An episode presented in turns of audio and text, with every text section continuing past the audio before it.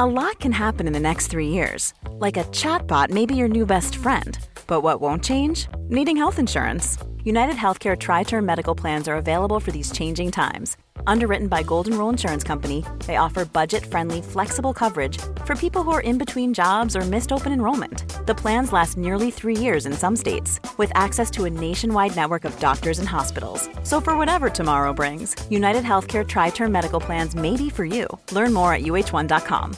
Apple Card is the perfect cashback rewards credit card.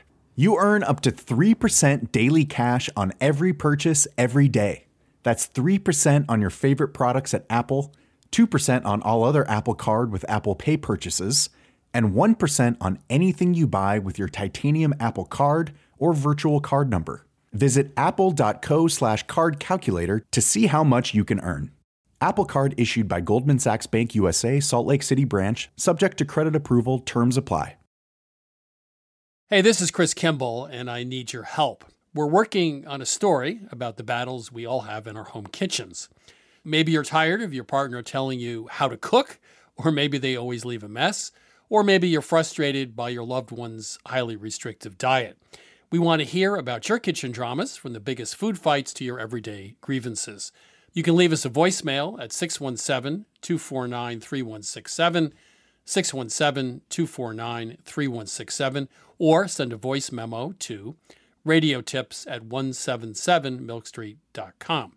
One more time, call us at 617 249 3167 or email us a voice memo at radiotips at 177milkstreet.com. Please include your name and where you're calling from, and thank you.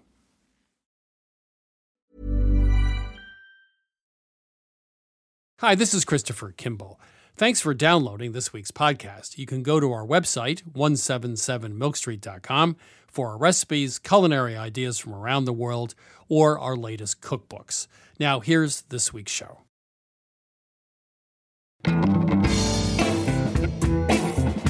This is Milk Street Radio from PRX. I'm your host, Christopher Kimball.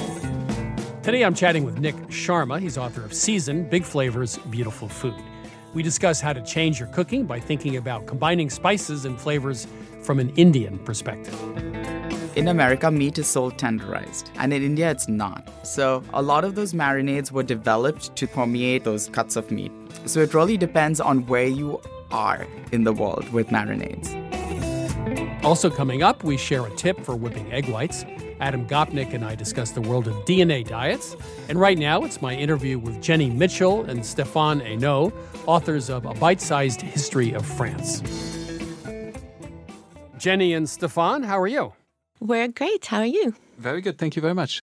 We have something in common. I love history, and obviously, you guys love history. But let's just start at the beginning, uh, or at least the first most interesting thing I found uh, the virgin of the kidney. What's the virgin of the kidney? okay. Well, actually, that's a very interesting one. It's in the town called uh, Limoges, and it's uh, the south uh, of France. And the Virgin of the Kidney is in this chapel, which used to be the chapel for butchers. And uh, there you have this uh, infant Jesus who's eating a kidney. and the reason that they have the Virgin Mary with an infant Jesus eating a kidney is because in the old days, in the medieval era, locally they used to give kidneys to babies and small children as a way for them to get iron. And so when they built this chapel, it was just very natural for them to depict their baby Jesus doing the same thing. And it's just a reflection of how important the butchers and the whole meat industry were and still are in Limoges, and it's something that we still see and can enjoy now, hundreds of years later. So, salt obviously was, uh, for thousands of years, has almost been a currency, right? A commodity. There was a salt tax, but there was not a salt tax in Brittany. And so there was a huge amount of black market trading. So, just explain how that worked. Yes, so there used to be this tax in France called gabelle, and it was uh, basically a tax on salt. And it was not just that people were taxed on salt; they were also obliged to buy a certain amount of salt.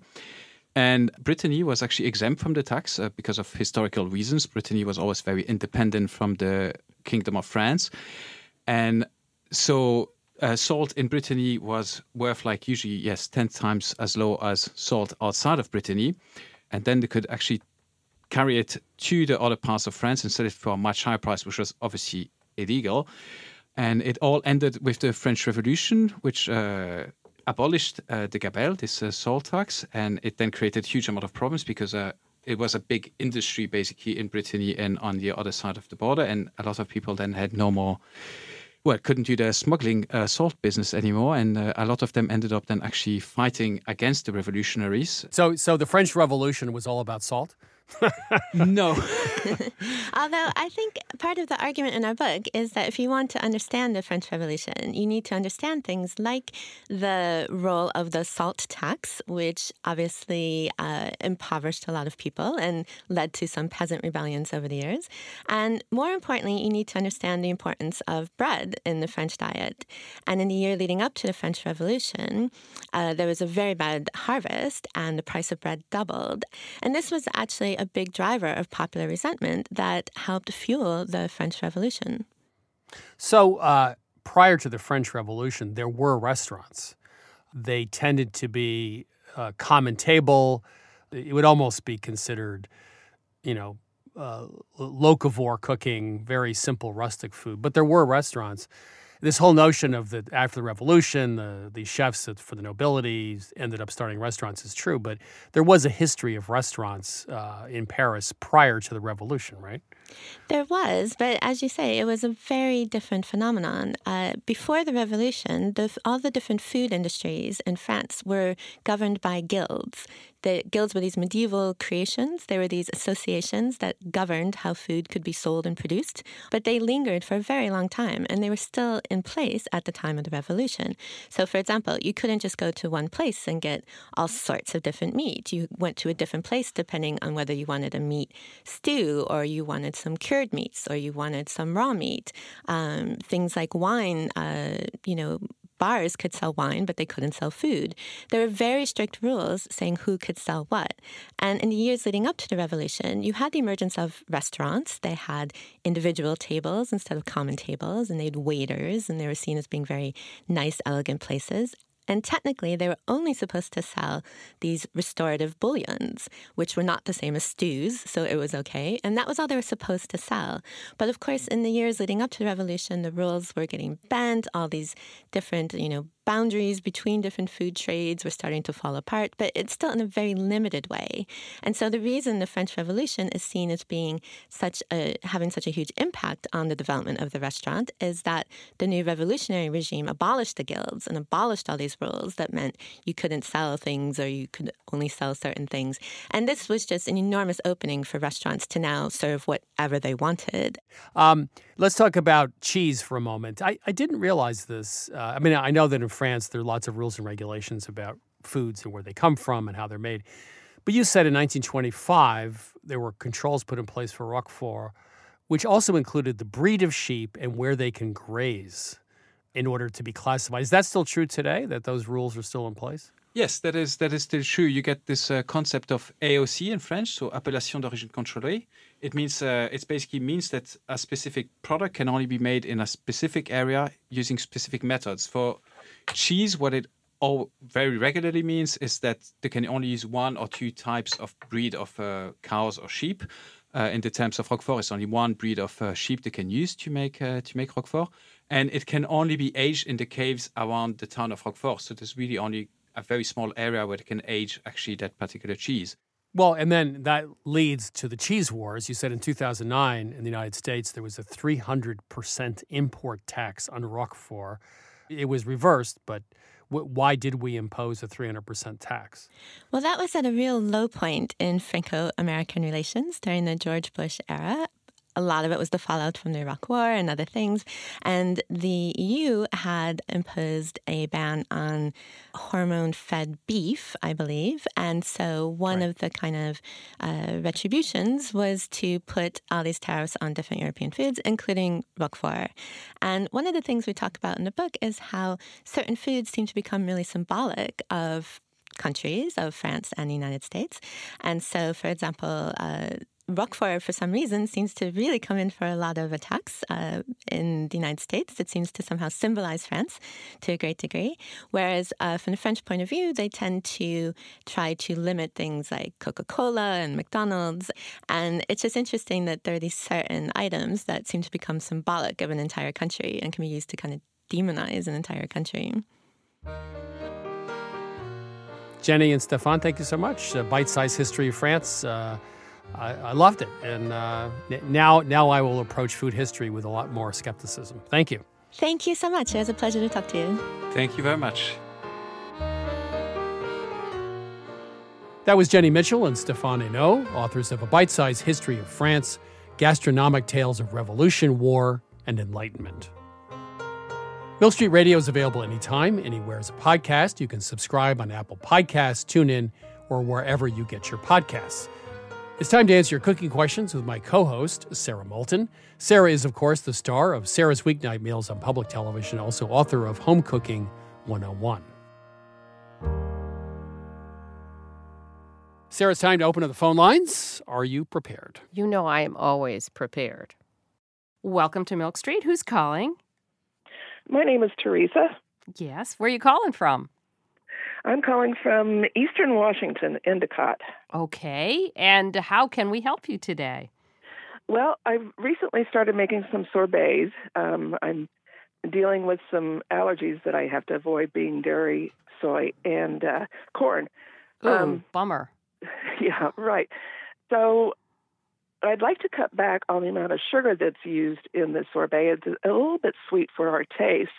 So I'm wondering if I can do that without affecting the consistency of the sorbet. One word vodka. No, I'm serious. It, oh. Or gin, but I mean alcohol. Yeah, alcohol. Okay. You can cut the sugar, add alcohol, it'll be smooth. There's some religious oh. reasons oh. not to use the vodka. Okay. No corn syrup, no alcohol. Right. Those are my right secrets. Yeah, it's a bit of a problem just because you don't get the right texture if you don't have the right amount of sugar. That's what I was thinking. Yeah. You're right, though. Sorbets are achingly sweet. It's like old jam recipes that were just so high in sugar. But sugar is hygroscopic. It, it attracts water, which means that you're going to get a, a, much finer crystal. Yeah, yeah. I thought it might have something to do with uh, the crystallization of the, of you know the dessert. What's, you know what's absolutely delicious frozen? and you don't have to do anything to it is a banana because they taste like banana ice cream without anything added to them they're delicious yeah you know i agree with chris about the alcohol thing because you know alcohol keeps things softer they don't freeze hard with the alcohol in it so what amounts would i use for myself i don't mind i, I use the vodka in the pie dough recipes that i I make. So if I wanted to do that, how much vodka would I use and how much less sugar could I use? Well, I think the general ratio with sorbets is like four cups of fruit puree to one cup of sugar. So, Chris, how much vodka would you add to that? Take out quarter cup of sugar and add two tablespoons, I think, of vodka, just ballpark, yeah. something like that. Give that a shot. Okay. That will work. Yeah. You, might have to play with the numbers, but that yeah. should work. Yeah. I made a pumpkin sorbet and I made a um, orange sorbet that called for orange juice and it was just too sweet. Well, it was okay for when I tasted it immediately after using my KitchenAid, you know, before I stuck it in the freezer again. It tasted very sweet, and it did tone down once it was it right. was colder. When things are frozen, they taste less sweet. The other thing to do to have a complete cheat is make a granita, which is chunky, uh-huh. icy frozen fruit. but just go like, near as good. Well, okay, but at least you don't have to worry about it. I mean, yeah. that would work fine. But uh, yeah, I would try two tablespoons and cut the sugar by a quarter cup and see what happens. That might work. Okay. Take care. We'll do. Thanks. Okay. Thanks a lot. All right. Bye bye. Welcome to Milk Street. Who's calling? Hi, my name is Jonathan Kessler from Stoneham, Mass. How can we help you? So my question was, um, I've been making a butternut squash risotto mm. for a while, and I made it for friends of mine, and I realized after the fact one of them's a vegetarian, and I made it with chicken stock, and obviously he couldn't eat it. And everyone at the party said, you know, you could make it with vegetable stock, and oh, it just no. probably wouldn't be as good, but you could do that. And I was wondering if you guys had any tips on how to make it with vegetable stock and still have it be as delicious as what I've made in the past is. Well, I mean, you can make a vegetable stock, but you need like 30 ingredients in two hours. It's very, very hard to do. And the stuff you buy in the store, in my experience, it's borderline edible, right? It has it's nothing like I don't like stock. the vegetable stock It's from the store, but I do have a good homemade vegetable stock. Okay. It isn't a million ingredients. Oh, really? No. So what do you do? With like tomato paste or something? Well, tomato paste, of course, and mushrooms. Yeah. Because those are umami, Umami. bombs. But other than that, I mean, the usual suspects onions, carrots, garlic, parsnips, and, you know, you brown them up. And then you throw them in a mm. pot and add some potatoes and parsley stems and thyme and and also the tomato paste and the mushrooms and just simmer it for a while. But roasting it gives it a depth of flavor, particularly the onions and the garlic and the carrots and the parsnips. I would. Never do that. Well, first of all, I would never do that. Secondly, I would simply use water and wine instead of making your own vegetable stock. And I've made butternut squash risotto. It has a lot of flavor in it. Yeah. So I would think you could get away without using vegetable stock. I think in this particular case, You probably could. you I can get away with it. And that's what I would do. I, I would use water. I wouldn't use that. And you finish it with freshly grated Yeah. Parmigiano and Reggiano. no one's going to know. Do you Sure, do that? Yeah. And white wine, of course. Yeah. White wine shallots. Yeah, Shallots would be excellent. shallots. Yes, Sure. Which excellent. white wine do you use when you make it? Just a dry white. I, I like any Anything? Sauvignon Blanc is, is medium. Grigio. It's, it's not too sweet. It's not too Yeah. stony. I agree. And, and the other point, which I always make, is water instead of stock is actually works in lots of recipes. And you can actually taste. In this case, it would be great because you could taste the butternut squash, yeah. uh, which is what you want to taste. And I don't think the chicken stock is actually helping you. Let me ask you a question. How do you cook your butternut squash? I cube it down to small pieces, olive oil, salt, pepper, and put it in the oven until Oh. you know it starts to brown. And then You know it what gets nice and creamy in the risotto. I just mash it down with a potato masher so that I get like uh, some chunks, but Yeah. mostly just like the mashed texture. I think you could, should keep doing what you're doing. That yeah, I sounds think, very Yeah, just good. use water. Yeah. Okay. Anyway, give it a shot, and I think you'll love it. All right. All right. Absolutely. Well, thank you so much for your help. I really Yes. appreciate Yeah, it. I love Thanks, you pleasure. thanks awesome. for calling, Jonathan. Thanks. Bye. Take care. Bye bye. This is Milk Street Radio. If you have a question about instant pot dinners or slow cooker suppers, give us a ring. 855 426 9843. One more time 855 426 9843. Or email us at questions at milkstreetradio.com. Welcome to Milk Street. Who's calling? Hi, this is Brad from Washington, D.C. Hi, Brad. How can we help you today? Oh, thanks for having me on. Absolutely. So, my question is about Dan Dan noodles. My wife and I went on our honeymoon to Japan, southern China, and Hong Kong, Mm. which was just great, and we ate our faces off everywhere we went. And all those places, we had a dish called Dan Dan noodles, Mhm. and it was always great and always delicious, but it was different everywhere we went. And I'd like to try to recreate the version that we had in Hong Kong specifically. It had a creamy, rich broth, and it was topped with brisket. It was really just great. And I was um, wondering if you had any ideas about how to make a different version of Dan Dan noodle. Well, let's just pause for half a second and talk about what somebody might think Don Don noodles is. The Sichuan version is, correct me if I'm wrong, boiled noodles with a sort of a sticky, pungent red oil and ground pork and sometimes there's preserved vegetables, sometimes peanuts or something uh, crispy on top. Does that sound about right? Peanut butter. Yeah, that sounds Yeah, exactly right. Well, yeah. peanut The butter would make the creamy Yeah. sauce. When you had this one at this restaurant, you said that it did not involve pork. You said it was beef, Brisket. it was brisket, yeah. and it had been uh, braised.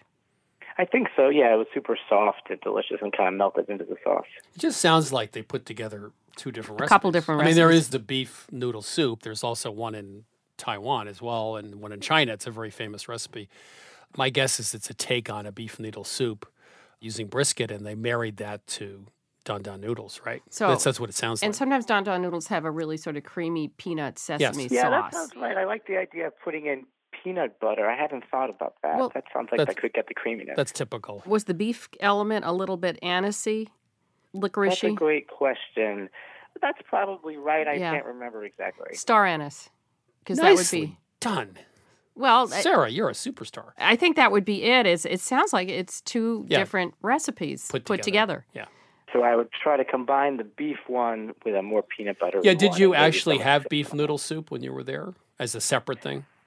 Yes. So that's what I would do is look for the traditional beef brisket recipe, you know, sort of soup version, and um, braise the beef with all the usual suspects, which includes the star anise. And but then the, sh- the problem is that recipe is made with beef fat, suet, which they melt in a wok, and then they saute the aromatics. They use beef bones to make stock. The traditional recipe's not something you'll be making at home. You have to make sort of a Americanized version of it, Yeah. which we did actually at Milk Street a year ago. But but that's a great recipe. and then find a pretty traditional peanut sesame sauce, and then cook up your noodles. And Well, I have a better suggestion. Yes. Which is, you know, a lot of places in the world they use pressure cookers all the time. So when they want to take a tough cut of meat like brisket, they just throw it in the pressure cooker, cook it, and when it's done, then they flavor it. Afterwards, Yeah, like carnitas. They just take the pork, put it in pressure cooker, they take it off and they finish it in a skillet with a sauce. So you could just cook brisket in a pressure cooker and take it out and make a no dan dan salt, recipe. no nothing. They start with unseasoned cooked meat and then they season it and finish it in a sauce Got it. afterwards very Oh, quickly. very so you could do that here and just add the brisket to the dan dan noodle recipe. Sounds Well, that, uh, that all sounds great. well, your trip sounds better Yeah, yeah. actually.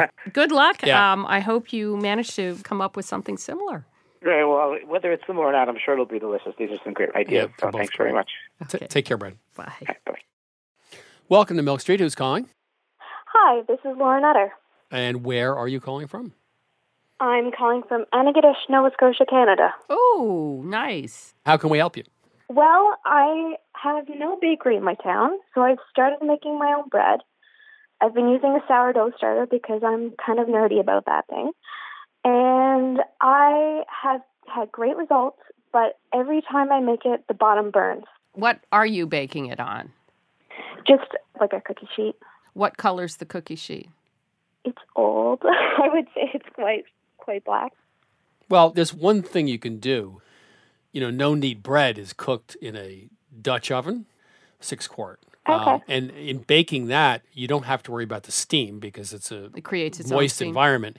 And with a cast iron Dutch oven, you don't have to worry about the top knob, which in some of the Le Creuset, you have to worry about high oven temperatures. In any case, that might solve your problem because it give you better bread, better crust, and you wouldn't probably have to worry about the bottom overcooking before the rest is done. Can I ask a question though? When you're talking about Mm-hmm. this cast iron, you're talking about an unlined. You're talking about a black cast iron, Just, just a regular Lodge six quart. and the black won't affect No. the crust. Iron. No, no, no. Are you familiar with the Jim Lahey recipe, Lauren? No, I'm not. He was the one who was published in the New York Times, the no knead method that um, Mark Oh, Bittman yeah. made famous. And the way it worked is, yeah, he cooked it in a Le Creuset, which is the larger, more expensive lined cast iron. Chris is suggesting that you do it the same method. Yeah. I would go and Google it and find the article by Mark Bittman about Jim Lahey about the no knead bread so that you know what the procedure is. I'm interested, Yeah. Chris, because that's a black pan that it's well, not. but gonna- yeah, but if you season cast iron properly, it doesn't matter. And also the heat from the top and the sides, you're going to get radiant heat from the cast iron Dutch oven. So everything's going to cook, Mm-hmm. Cook at the same, same time. rate, as opposed in the oven where you have convection heat on the rest of the bread, except the bottom is conductive. Right. So I think you'd end up with a more consistently baked loaf, but it's worth trying. Yeah, and then you have the steamy environment because you Right. put the lid on. I've done water. I've done throw ice cubes in the oven, and those things don't really work. No, They're not very good for your oven either. By the way, I tried that Yeah. once. That sounds dangerous. So, so Yeah, Lodge dangerous. makes a what size is it, Chris? Oh, you can get anything you want, but the standard size is six quart, Okay. and it's forty bucks. Oh, good. All right. Yeah. Well, anyway, great. give that a shot. yeah. well, thank you so much for your help. Yeah. Thanks for calling. Thank you.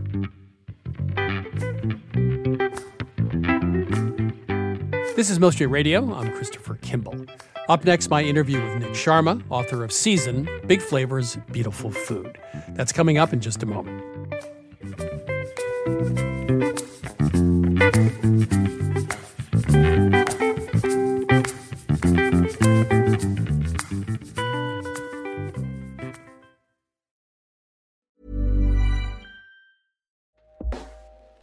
Hey everyone, I've been on the go recently Phoenix, Kansas City, Chicago. If you're like me and have a home but aren't always at home, you have an Airbnb. Hosting your home or a spare room is a very practical side hustle. If you live in a big game town, you can Airbnb your place for fans to stay in. Your home might be worth more than you think. Find out how much at airbnb.com/slash host. A lot can happen in the next three years. Like a chatbot may be your new best friend. But what won't change? Needing health insurance. United Healthcare Tri Term Medical Plans are available for these changing times. Underwritten by Golden Rule Insurance Company, they offer budget friendly, flexible coverage for people who are in between jobs or missed open enrollment. The plans last nearly three years in some states, with access to a nationwide network of doctors and hospitals. So, for whatever tomorrow brings, United Healthcare Tri Term Medical Plans may be for you. Learn more at uh1.com. You know, wonderful pistachios have become my go to snack. Now, I could list all the health benefits. They're a good source of protein, fiber, and unsaturated fats, but for me, flavor comes first, and that's why it's pistachios, not peanuts, in our household. Wonderful pistachios come in a variety of flavors and sizes, including sea salt and vinegar, chili roasted, and smoke barbecue. Check out wonderfulpistachios.com to learn more. That's wonderfulpistachios.com. This is Milk Radio. I'm Christopher Kimball. Nick Sharma left his home in Bombay to study molecular genetics at the University of Cincinnati. A few years later, he gave up his job in pharmaceuticals to follow his culinary dreams. Today, Sharma is the writer, photographer, and recipe developer behind the blog A Brown Table. He recently published his first cookbook, Season. Nick, how are you? I'm pretty good. How are you? I'm good. You grew up in Mumbai or Bombay. I did, um, yeah. So, where did you live in town? What was it like? Uh, where'd you go to shop for food? Just sort of paint the picture for us. Sure. So, um, I grew up in Bombay, which um, is now called Mumbai. I still go with Bombay because that's what it was called when I left. I grew up in a little suburb of Bombay called Bandra, which is right by the water, uh, by the Arabian Sea. And we grew up in a household, my sister and I, where my mom is Roman Catholic and her family comes from a Portuguese colony called Goa. And my dad comes from the north, from a conservative Hindu Brahmin family. So our meals at home were predominantly a mix of both cultures. So you had vegetarian food from the Hindu side of the family, and then you had this coastal, heavily sea based menu. Um, and of course, a lot of meat too from my mom's side of the family. And that's kind of how Bombay is also in its own way. It's a city with people from all over the country and also from all over the world. You've had these influences from different cultures that came in, like the Parsis that came from Iran. Uh, you've got the Mughal Empire, the British, the Portuguese, the French. And so you have all these cultures blending in. And so the food is quite diverse in Bombay. Um, and then when it came to buying ingredients and stuff like that, we would go out and shop either at little stores. We had no supermarkets back then when I lived there. And of course, they're popping up now with globalization. But it was pretty much you'd walk outside your house, you'd walk maybe like for a minute or two, and you'd have people selling fresh vegetables and fruits on their carts. Uh, my parents would buy seafood like fish and crabs from their local fisherwoman who would either come to the house or there was a portion of like about a minute away from their place there's a a little side of a building where women sit outside with um, seafood that they sell fresh. And then for meat, my parents would go to the meat market. Um, so it was kind of interesting just to see all these things just happening fresh. So in Goa, mm-hmm. obviously southwest India, your mother's from there. That food is very different than what your father experienced in the northern part of the country. So just give us a quick primer on Goan food. Yeah, so Goan food is um, the child of basically the Portuguese living in Goa, which is on the west coast. And as a result of the state being on the west coast you have a lot of coconut trees you obviously the people are eating seafood in plenty and then other things that the portuguese brought were ingredients like vinegar uh, which became a very important part of the diet so you have vinegar being used to cure their sausage which is called chorizo which is a form of chorizo which we well know uh, in South American and Central American cooking. And then we've got vinegar being used to create curries like sorpatel and vindaloo. In fact, you won't eat those curries the day you make it. You have to wait for a week for the flavors to kind of mellow. Really? Yeah. Huh. Um, and my aunt was visiting from New Zealand recently and taught me how to make vindaloo. Uh, we did a pork vindaloo dish. And she said, don't eat it the day you make it. Wait, for, leave it in a glass bowl, cover it, and open it after a week. And I didn't listen. I tasted it every day, but the flavors do in, get much more mellow and much more pleasant after seven days. And then the, the northern part of the country is more, I, I gather, what was exported to the United States. A lot of res- chefs and restaurateurs came from northern India, so that would be maybe more familiar to an American audience. Yeah, so my dad's family is from the middle central part of North India, um, and the food that they grew up was predominantly vegetarian. Um, they ate eggs a little bit, not too much from what I remember. Dairy was a large part, so yogurt, plain yogurt, is a big condiment that's always served at the side with the dish. So you've probably heard of raita, which is served in restaurants. That's a dish that you'll see there. Uh, dal, which is uh, made with lentils, and then a lot of vegetable stir fries and um, the common seasonings like garam masala. Those are the things I think with most of the West is familiar with. So g- ghee obviously is a staple. Mhm. Um, it's a way of preserving butter, I guess, in one one aspect. So when you came here, did you give up using that and just use olive oil or some other fat or regular butter? Sure. So when I came here, I was still in college, so I wasn't really looking to cook a lot. um, and I did use olive oil quite a bit and can- canola. I didn't use start to use ghee as much till I started to make it at home because it was also so expensive in stores. And so now that's part of your your repertoire. Ghee. Yeah, so now I do like a ritually like once every month or two. I'll sit down, make a pot of ghee, and then bottle it up and keep it uh, in storage. And, and so how, how do you make ghee? So typically, you would start with the cream that you skim off non homogenized milk. But what I do here is a shortcut. I start with sticks of butter, unsalted butter, and I slowly melt it on the stove and start skimming the milk solids that come off.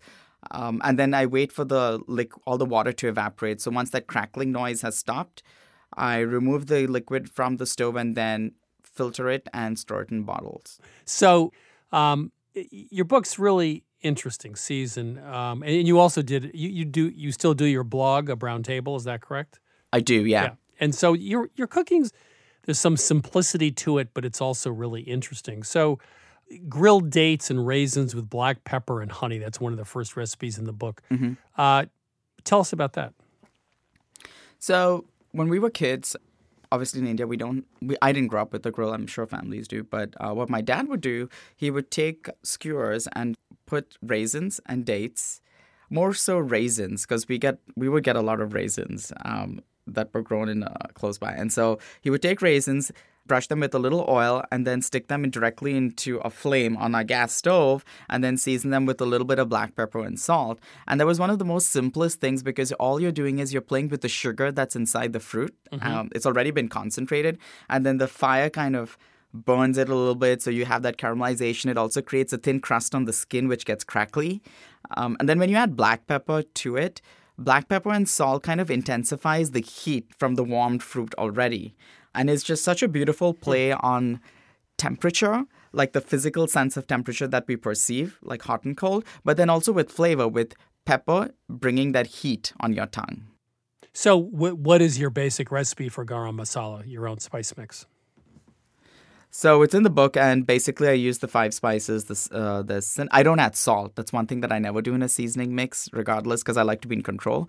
But I usually use um, the cardamom, the cinnamon, the cloves and nutmegs that go in it, just to build on those layers of warmth and coolness. And that essentially is what garam masala is. It's the warm. It's garam means hot.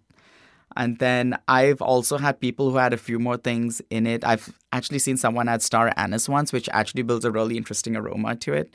Um, but again, these are like seasonings that you can play at home in your own ratios and make it your own.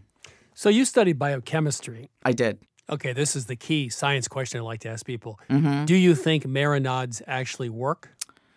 They do. So there is a Okay, there is a difference. now we're going to have a fight. So you tell me why they do. okay, so I think the thing is, in America, meat is sold tenderized, and in India, it's not. In India, if you look also a lot of the recipes historically, um, especially for poultry, a lot of communities in India, not all, but a lot of them do not use the skin because it was considered unclean, and because of the, um, you know, depending on what economic, um, socioeconomic status you came from from the community, you would eat skin or not eat skin a lot of those marinades were developed to then permeate or add flavor to those cuts of meat because they weren't that good in many cases. And so there were also techniques done like like in, if you've noticed on tandoori chicken they make deep cuts about like an inch gash into the meat. That's for the f- marinade to kind of settle in there so when you cut when you eat it you've got the meat right. Flavored.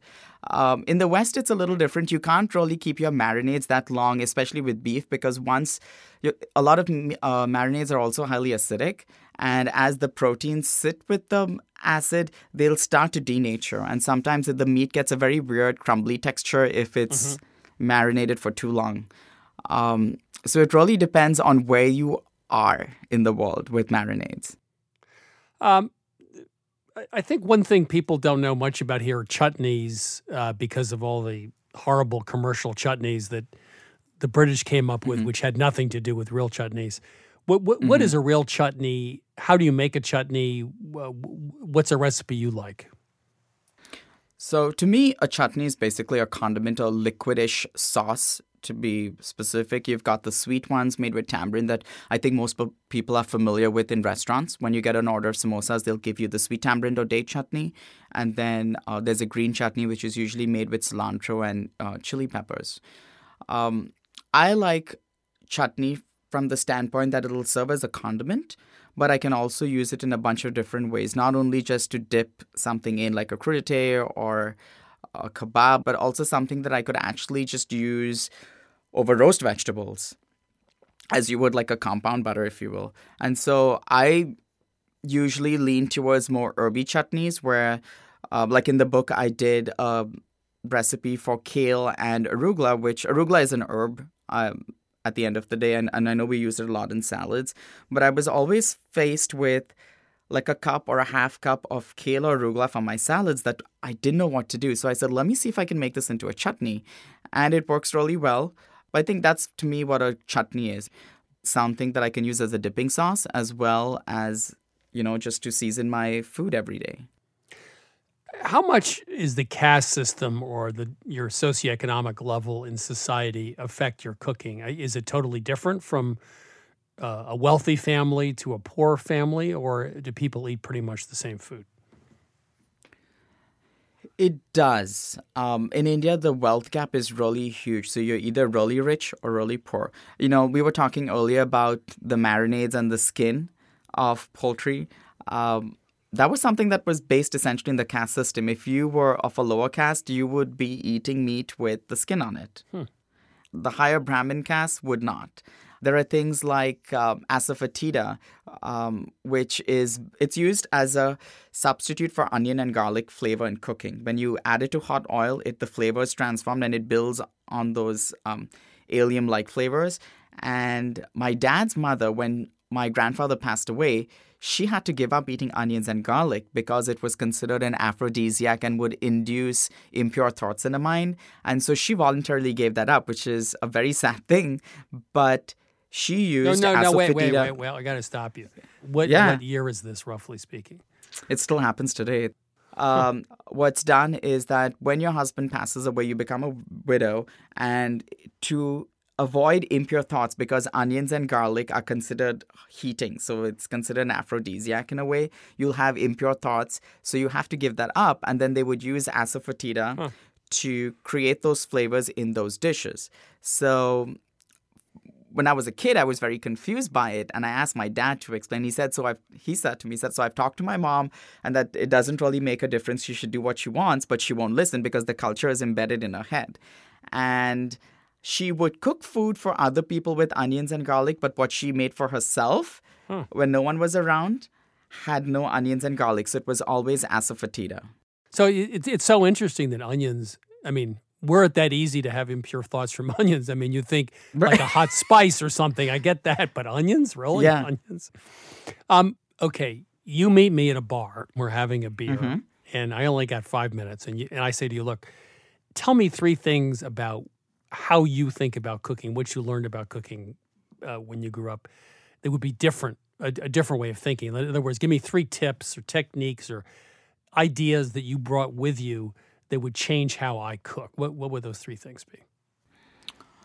Let's see. Uh, the first thing would be the use of heat. Consider heat or actually temperature in general in terms of spices because that influences how you cook. Um, okay. In India, we have the concept of warm spices and cool spices. It's not just a random combination of ingredients thrown together. And that actually really helps to improve flavors when you cook food. The second thing I would tell you is um, know the difference between green cardamom and black cardamom. Um, and I always stress upon this because they're such It's a different big flavors difference. and, and they look different too.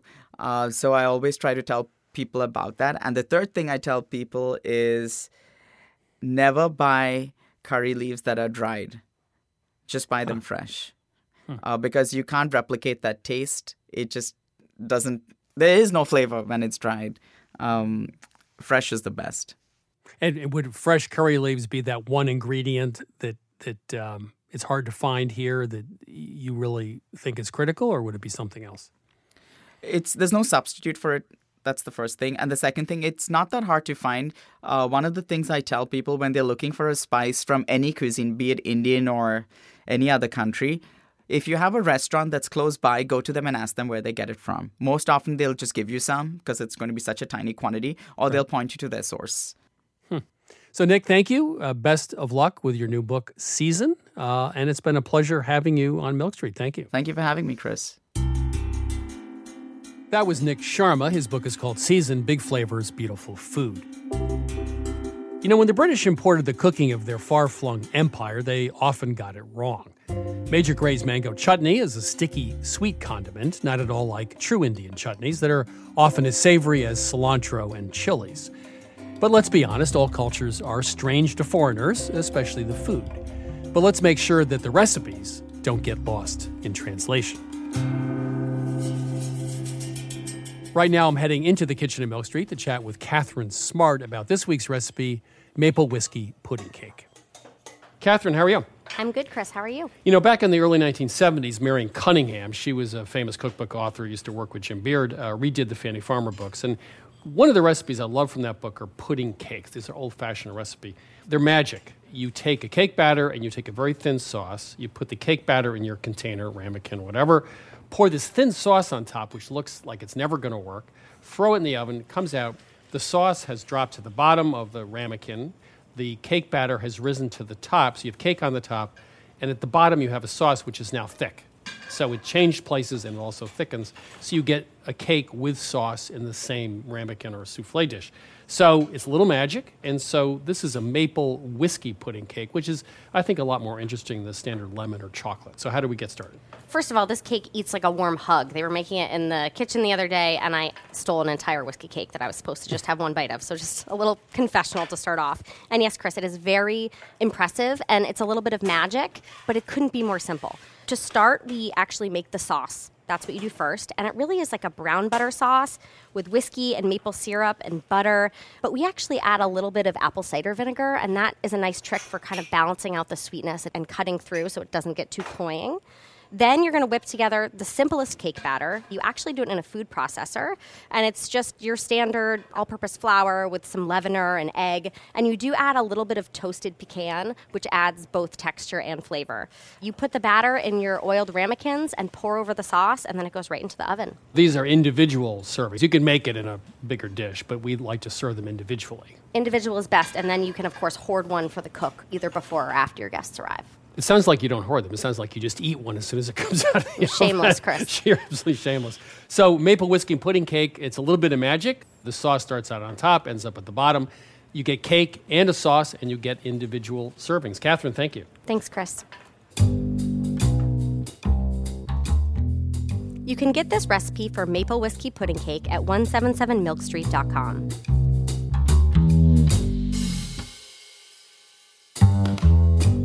I'm Christopher Kimball. You're listening to Milk Street Radio. Coming up, Adam Gopnik and I explore the world of DNA diets. We'll be right back.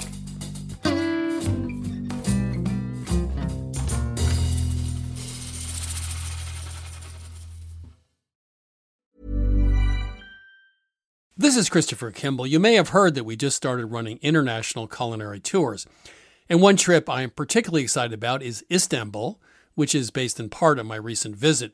Along with our partners at Culinary Backstreets, we put together an itinerary that goes way beyond the Grand Bazaar. This May, we'll visit local neighborhood markets, take a sail up the Bosporus, and harvest vegetables from farms in the city's ancient moats. You'll sample Turkish cheeses, flatbreads, pistachios, pomegranate molasses, and olive oil. And since this is in fact a Milk Street trip, you'll use those ingredients in hands on cooking classes with local families and chefs. There are just three spots left on our May trip, so visit 177milkstreet.com slash tours. That's 177milkstreet.com slash tours to claim your spot. Plus, listeners to our radio show save 5% with code ISTANBUL. This is Milk Street Radio. I'm Christopher Kimball. Right now it's time for this week's tip on how to change the way you cook. On a trip to London, I visited the baker Claire Ptak. Yes, that's the one who did the royal wedding cake. And she shared her number one rule for baking underwhip your egg whites. The act of whipping egg whites incorporates air bubbles, causing the mixture to stretch too thin and eventually bursting the bubbles. Now, slightly underwhipping the egg whites, on the other hand, leaves them thick and elastic, so you'll end up with a fluffier mixture. Here's another tip stabilizers such as sugar will help the egg whites become more viscous and also more resistant to breaking apart. Be sure to add the sugar slowly so it dissolves into the foam because undissolved sugar weakens the structure. By the way, soft whites will incorporate more easily into the batter than stiff whites. For more culinary tips and ideas, please visit us at 177milkstreet.com. Up next, it's time to visit with Adam Gopnik. Adam, how are you? I am very well, Christopher. How are you? Uh, I'm always expectant when I speak to you because I never know what's coming next. tentative to the brink of terrified about what crazed abstract notion may come spouting out of my mouth. But actually, what comes spouting out of my mouth this time is, if you'll forgive me, my own saliva because I had just been through a DNA test. Now, have you had done your DNA test yet? Uh, no, I've thought about doing it, but I'm not quite convinced it's a good idea. Well, it's it's very much the uh, 2019 question. Have you done your DNA test yet? Right? Because right? we all know exactly what's meant when someone asks us that. And my wife and I did it, and we did our DNA test, and we found out who we are, or rather, what our background is. I am purely Jewish, Eastern European Jewish. They stamped that on my certificate and sent it back. But what fascinates me about it is I've discovered, and it opened a whole door onto the world of DNA diets. Have you followed these at all? Uh, no, I, I know nothing nothing about it. Well, there's a whole movement afoot that says that the key question about diet, not diet in the sense of weight reduction, but diet in the broader sense of, of health, the key to your diet is knowing who you are, digging deep into your DNA and finding out what it is you were designed genetically in the distant past of your people to eat. Hmm. And you can have it done, and you can send in your DNA, and you get back from one of these many firms a diet appropriate for you. And of course, what it puts me in mind of is one of my perpetual themes in our conversations, Christopher, which is how much taste is constructed and reconstructed again and again according to our latest ideas about science, all of which look absurd in retrospect, even if the foods they produced we can still savor. You know, my favorite example of, of course, if you don't mind a slightly racy moment, is the history of cornflakes. You're well aware, Christopher, of why cornflakes were invented, aren't you? Yeah, it was out at the institute. Uh, it was a health institute, uh, and it was two brothers, the Kellogg's, and they it was a health food breakfast, right? Exactly, in Battle Creek, it was, but it was something even more, if you'll forgive me, than health food breakfast. Cornflakes, as you probably know, were invented to decrease adolescent sexual desire. Oh, that's correct, right? Because if their jaws were busy working, their nether regions would not be. But that's quite serious. It sounds absurd when we say it, but that's, as you know, is is absolutely the truth about the invention of breakfast cereal. It was designed uh, in the belief that all of those grains weren't things that would make you licentious. And of course, beyond it as well is the invention of a new technology, many new technologies that allowed you to uh, denature grains to some degree and ship them and keep them from spoiling over long distances and over very long periods of time. And yet, when we look back at it now, the whole thing seems to us not just absurd, but obviously to reflect the peculiar values of that time the panic about sex, the fascination with preservation, and so on. Yet we still have the cornflakes and we still enjoy them. And I think this is very much the same thing is true is going on here about all of the excitement about genetic diets. I have friends I know who are only eating as, you know, paleo diets because that's what their genes say are good. Others are saying that I can't eat sugar, but I can eat honey because my ancestors were honey eaters, and so on. And it seems to be perfectly apparent that what's happening there is once again we have a new technology. It's not trains and preservation anymore. No, now it's the ability to dig deep into our chromosomes and find out who our ancestors were. And in response to that science, we immediately try to create an imaginary diet, a way of improving ourselves through food in accordance with what we imagine to be its laws. I guarantee you, Christopher, that within 20 years' time, certainly within 100 years' time, the We DNA diet will seem very much like the um, no sex stimulation diet of the 1890s. So let me understand this. So if you go back hundreds or thousands of years and look at your DNA, does that mean ostensibly that one person would digest certain foods differently than another person? Or is it the intervening years when people and cultures consume certain foods that gives them a different propensity for reacting to foods differently? Is it just pure DNA or is it actual experience? There are certainly things this science seems to suggest that are ways that our bodies and ourselves have evolved in order to digest certain kinds of foods. So that's real. You know, there are peoples and there are uh, genetic stocks that are resistant to certain kinds of food and have genetic and um, hereditary allergies and responses. That part of it is real. But it's exactly where that intersects a whole culture that it gets a little, you should forgive the expression, a little fishy. It's exactly there that we begin to construct out of those that narrow range of genetic predispositions, we begin to construct cultural diets. And the idea that the genetic predisposition is perfectly expressed in the cultural diet of the people seems to imply that if you're German, you were designed by nature and your genes to eat schnitzel and noodles. That's clearly the extension of it. That's the phony part. That's the pseudo part.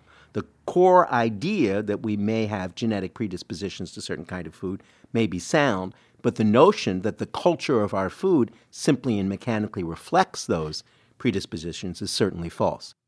Yeah, it seems to me the notion of taking a DNA test and that says something e- explicitly useful about an individual in the 21st century is both strange and also potentially dangerous idea, right? It's absolutely both of those things.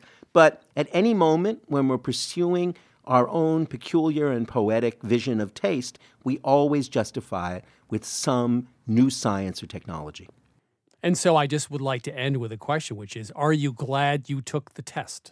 I am comically unglad that I took the test because it confirmed what anybody who knows me would know, which is I'm very Jewish. It told me absolutely nothing about myself that I did not already know. But aren't those the best kinds of tests we take in life, Christopher? The ones that confirm our expectations rather than upsetting our wishes? I, I'm not going to take the test because I would like to keep the fantasy about who I think I am. We keep the fantasies of who we think we are by eating the foods we like. That's the perfect way to end this. Thank you so much, Adam. Thank you, Christopher. That was Adam Gopnik, staff writer for The New Yorker. Adam Gopnik points out that DNA studies have led to DNA diets, which are, of course, pretty silly. This follows close on the heels of other diet plans based on blood type or grapefruit or baby food, or maybe Horace Fletcher's 19th century chewing diet, or the Joan Crawford diet, which included coffee and cigarettes. American history is full of easy solutions, including diets, elixirs, and also pyramid schemes. But oddly enough, America was founded on something quite different, which is hard work. So maybe someday we'll marry the two diet and doing the hard work of eating properly. Perhaps the two are actually made for each other. That's it for this week's show. If you tuned in too late or just want to listen again, you can download Milk Street Radio on Apple Podcasts, Radio Public, or wherever you get your podcasts. Please don't forget to subscribe to the show. That way, you'll get every episode downloaded to your phone each week. If you want to learn more about Milk Street, please visit us at 177milkstreet.com. You can find each week's recipe, subscribe to our magazine, watch the new season of our television show, or order our latest cookbook, Milk Street Tuesday Nights. We're also on Facebook at Christopher Kimball's Milk Street, on Instagram and Twitter at 177 Milk Street. We'll be back next week, and thanks, of course, for listening.